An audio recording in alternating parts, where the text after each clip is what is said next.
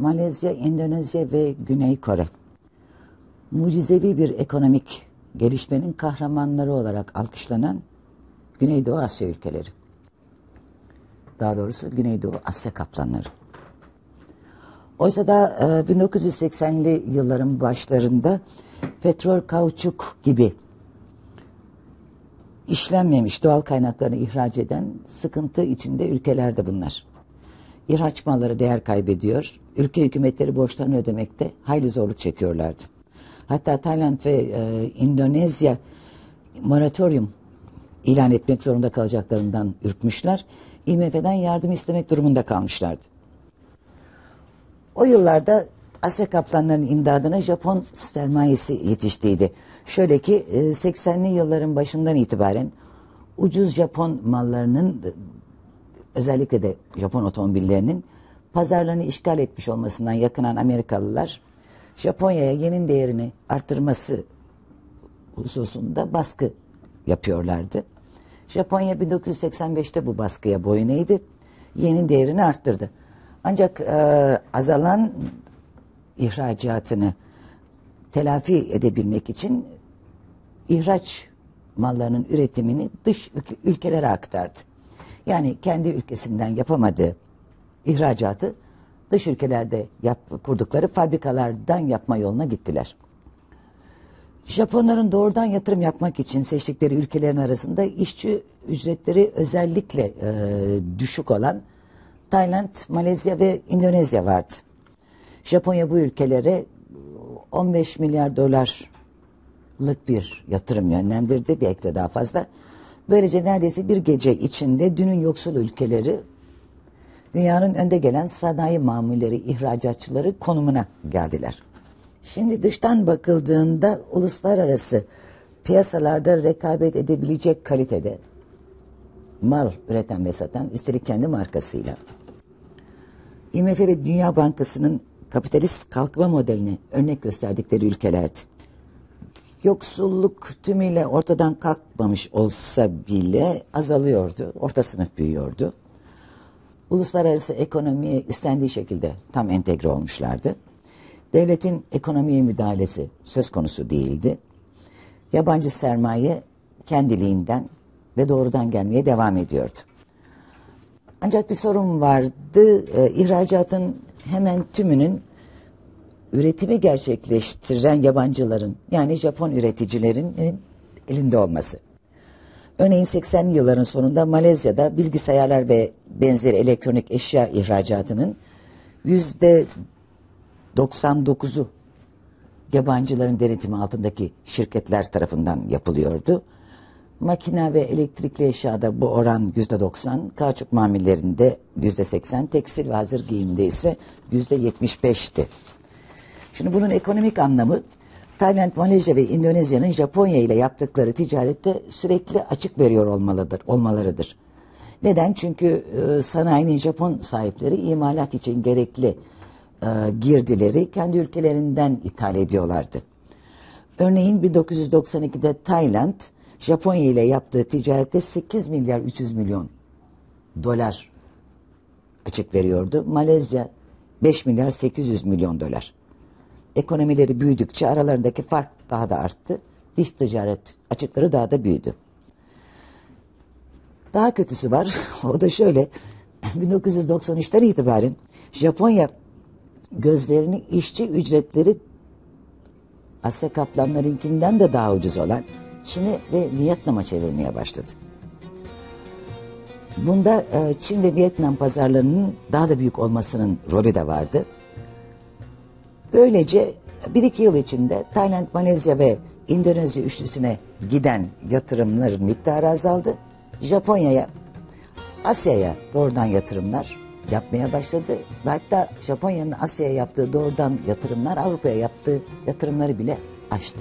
1994'te Japonya'nın Avrupa'daki yatırımlarının değeri 6 milyar 200 milyon dolar kadardı. Oysa Asya'daki yatırımlarının değerleri 9 milyar 700 milyon dolar. Buna karşın Amerika başından beri Japonların en çok yatırım yaptıkları ülke olma niteliğini sürdürüyordu. 18 milyar dolar Amerika'ya yapılan yatırımın miktarı. Şimdi Japonya'nın önceliklerinin değişmesi sonucu Tayland döviz sıkıntısına düştü. Hem Tayland hem Malezya. Başka kaynaklar aramaya başladılar. Zamanlamayı iyi yapmışlardı aslında. Ee, çünkü tam bu dönemde kalkınmış ülkelerde genel bir durgunluk hakimdi. Piyasalarında da genel bir durgunluk hakimdi. Piyasalar durgun olduğu için e, faizler de buna bağlı olarak düşüktü. Ve o ülkelerin e, yatırımcıları ve bankalar gözlerini e, Güneydoğu Asya kaplanlarının gelişen pazarlarına dikmişlerdi. Bu hükümet, bu ülkelerin hükümetleri de dövizleri yükseltecek, döviz stoklarını yükseltecek bu fırsatı kaçırmama yoluna gittiler. Ve döviz alım satımlarının üzerindeki e, kısıtları, kısıtlamaları kaldırdılar. Hisse senedi ve bono pazarlarını yabancılara açtılar. Kurlarını dolara çıpaladılar. Faiz oranlarını yükselttiler.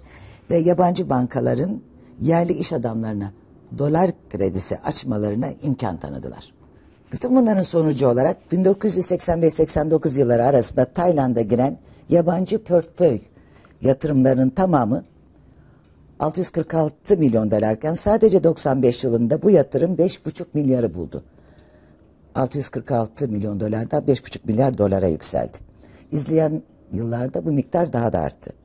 Şimdi burada bir hatırlatma yapayım.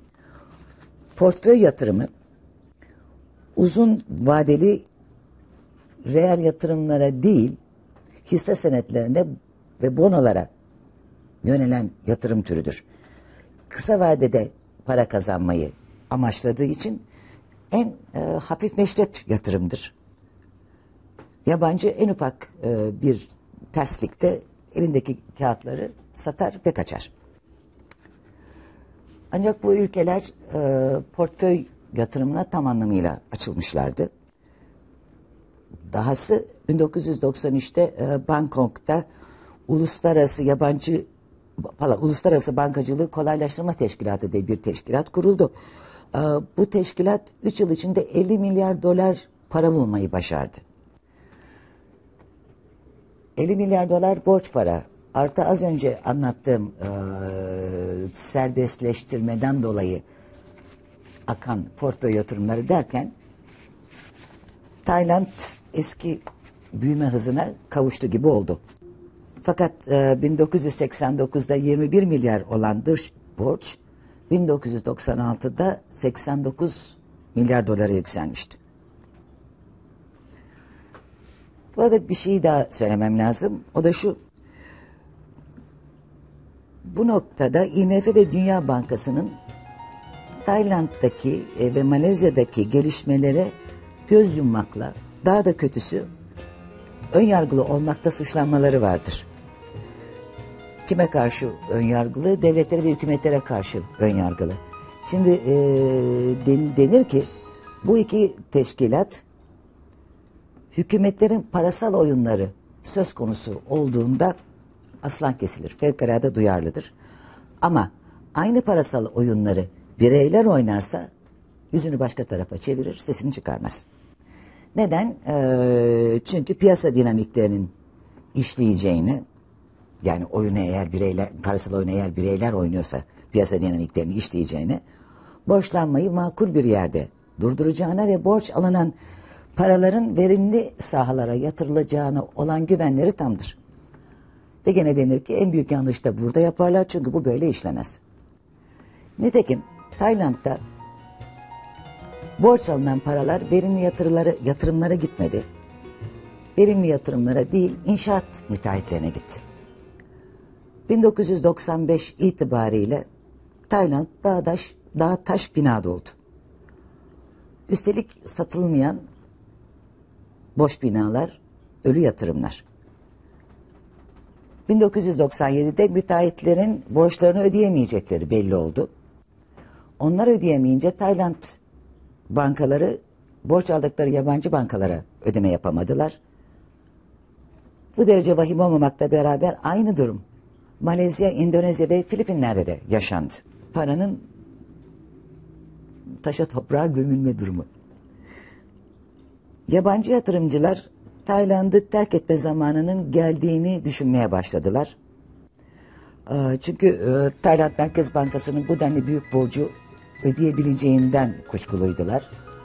Zaten e, kur sabit tutulmuştu. Üstelik ihracatın büyüme hızı düşüyordu. 1995'te %26'dan 1996'da %1'e ciddi bir düşüş. Böylece yabancı yatırımcılar ellerindeki kağıtları satmaya, borçlarını tahsil etmeye durdular. Ve düşündükleri gibi Merkez Bankası'nın rezervlerinin yetmeyeceği kısa bir süre sonra ortaya çıktı. Hükümet bir zaman Baht üzerinden, e, Baht e, Tayland'ın para birimi, faizleri yükselterek karşı koymaya çalıştı. Olmayınca Baht'ı dalgalanmaya bıraktı. Tek bir üç gün içerisinde Baht'ın değeri yüzde on sekiz düştü. Bunu hisse senedi fiyatlarındaki düşme izlen, izledi. Ardından bonoların satışları düştü. Hisse senetleri bonolar derken Baht'ın değeri daha da azaldı. Şimdi durum Tayland'da böyleydi ama e, Tayland'da böyle olunca yatırımcılar ve spekülatörler gözlerini Endonezya ve Malezya'ya korkuyla çevirdiler. Çünkü aynı dış borçlanma, bütçe açığı, dolara bağlı kur, inşaat patlaması bu ülkelerde de yaşanıyordu. Böyle bir problemin oralarda da çıkacağından neredeyse emin oldular. Sonuçta ne olur ne olmaz diyerek paralarını bu diğer iki ülkeden de çekmeye karar verdiler. Bu defa Endonezya ve Malezya'da da hisse senedi bono fiyatları düşmeye başladı. Temmuz ayı bitmeden Malezya'nın ringgiti, ringgit Malezya'nın para birimi ve Endonezya'nın rupiası da değer kaybına uğradı. Ekonomilerinin tümden çakılmasını önlemek üzere önce Tayland sonra da Endonezya IMF'ye başvurdular. Ve IMF mutat reçetesiyle çıka geldi. Bu mutat reçete e, tanımından daha önceden bahsetmiştim. E, özelleştirme bir, e, ticaret kurallarının ihracatın önünü açacak ve yabancı sermayenin ülkeye doğrudan girmesini sağlayacak şekilde serbestleştirilmesi iki, dış borçların yenilenmesi üç ve kemer sıkma dört. Tayland e, ve Endonezya reçeteyi kabul ettiler. Malezya hayır dedi. Kendi yapısal programını kendisi gerçekleştirme yoluna gitti. Şimdi öte yandan kriz e, Güney Kore'de, Güneydoğu Asya'daki olaylar tarafından tetiklenmiş olmakla birlikte biraz farklı seyretti. Tayland, Endonezya ve Malezya gibi değildi Kore. Ee, önceden de bahsettiğimiz gibi Kore'de yerli sanayinin uzunca bir geçmişi vardı. Ve Kore sanayileşmesinde Japon teknolojisi ile Amerikan siyasi ve mali desteği rol oynamıştı. Ama başrol değil. Kore'nin sanayileşmesi askeri diktatörlüklerin zorlamasıyla emir komuta zinciri altında işçi ezerek halkın özellikle de öğrencilerin zaman zaman kanlı muhalefetine rağmen gerçekleşti. 80'li yılların sonunda e, Kore dış ödemeler dengesi artıya geçti. Hatta Japon üreticilerini ürkütür duruma geldi. Sadece Japonları değil Amerikalıları da öyle. Hatta Amerika bir zamanlar e, Japonya yaptığı gibi Kore'ye de e, parasının değerini arttırmasını söyledi. Parasının değerini arttırmasını ve Kore pazarlarını Amerikan mallarını açmasını. Yine bu yıllarda işçi ücretleri Kore'de artmış. İşçiler örgütlenmeye, devletin baskısı yumuşamaya başlamıştı. Kore'nin başarısının ters düştüğü bu nokta var. Bu nokta Çabol dedikleri veya Çeyabol dedikleri şirket gruplaşmalarının devletin azalması ile birlikte yatırımlarını kaydırmaları. Neye? Verimli reel sahalara değil, spekülatif yatırımlara. Hal böyle olunca e, Kore'nin e, ihracat hamlesi hızla yara aldı. Hem az önce saydığım nedenlerde hem de bu arada e, Güneydoğu Asya'daki Japon şirketleriyle rekabete girişmişlerdi.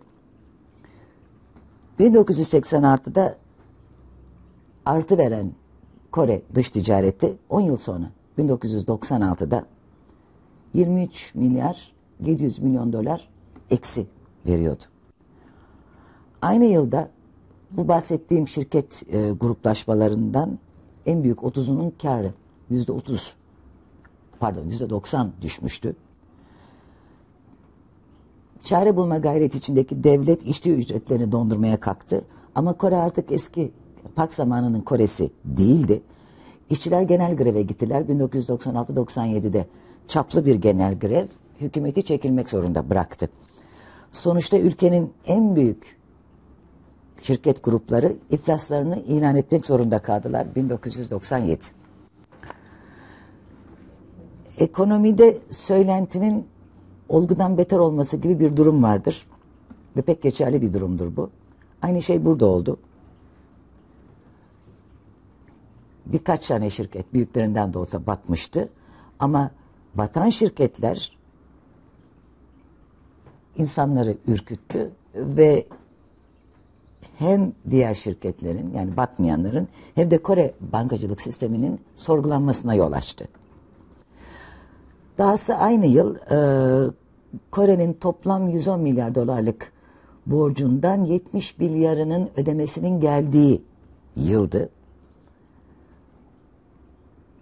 70 milyar dolar ödenmesi gelen para artı ülkenin içinde olduğu durum artı Güney Kore'deki pardon Güney Asya'daki ülkelerin e, hali yabancı yatırımcıların tedirginliğini arttırdı. Güney Asya kaplanlarının diğerleri gibi Kore kağıtlarını da ellerinden çıkarmaya başladılar. Kasım 1997. Kore kendisini dış borçlarını ödeyemediği vahim bir krizin içinde buldu. Aralık 1997'de IMF reçetesini kerhen de olsa kabul etmek zorunda kaldı. Güney Asya krizi üzerinde çok konuşuldu. Çeşitli dersler, bazen birbirleriyle çelişen dersler çıkarıldı. IMF 1997 krizini daha önce de belirttiğim gibi laubali kapitalizme yani iş ahlakını hiçe sayan kapitalizme ve yolsuzluklara bağladı. Eğer piyasa gerçekten serbest olsaydı bankaların nüfus sahibi ama iş bilmeyen adamlara muazzam krediler açmalarına engel olunabilseydi paralar beton yığınlarına gömülmeseydi, bunları önleyecek bağımsız bir denetim kuruluşu bulunsaydı, işler bu hale gelmezdi diyorlardı. Ama bir de IMF muhalifleri var. Bu arada hemen eklemeliyim. E, muhalefet burada IMF gibi bir teşkilatın varlığına değil, IMF'nin bugünlerde veya o günlerde ki politikalarına olan muhalefettir. E, kimler de bu IMF muhalifleri? Mesela aralarında eski bir IMF e, çalışanı var. E, şu anda Harvard Üniversitesi'nde Uluslararası Kalkınma Enstitüsü'nün başı olan şahıs Jeffrey Sachs. Sonra Dünya Bankası'nın bizzat e, baş iktisatçısı Joseph Stiglitz var. Başkan e, Reagan'ın ekonomi başdanışmanı Martin Feldstein var. Hatta e, Milton Friedman'ın kendisi var. Ayrıca Economist Financial Times gibi ciddi ekonomi yayınları var. Bu insanlar Güney Asya krizinde laubali kapitalizmin, yolsuzlukların payını teslim etmiyor değil, değillerdi. Ancak esas meselenin Güney Asya üretim biçiminden kaynaklandığı konusunda hemfikirdiler ve de ısrarlıydılar. Dahası ihracata dayalı kalkınma modellerinin istikrarlı büyüme sağlayamadığının kabul edilmesi zamanının geldiğini iddia ediyorlardı. Onlara göre ne zaman ki hükümetler mali ve endüstriyel kuralları gevşetirler, o zaman yolsuzluklar, usulsüzlükler başlar. Ve paradan para kazanmak olgusu ortaya çıkar. Paradan para kazanmak varken ister yerli ister yabancı sermayedarları uzun soluklu reel yatırımlara yöneltmek neredeyse mümkün olmuyordu. Ve diyorlar ki IMF türü neoliberalizmin kapitalist çıkarları korumaktan başka bir işe yaramadığını kabul etme zamanı gelmiştir. İlericiler, kendilerine ilericiler diyorlar. Ve diyorlar ki yine ilericiler IMF'nin Güney Asya'ya sunduğu reçetelerde direnmekte yerden göğe haklıdırlar. Şu şerhleki Güney Asya rejimlerini onurlandırmamak kaydıyla.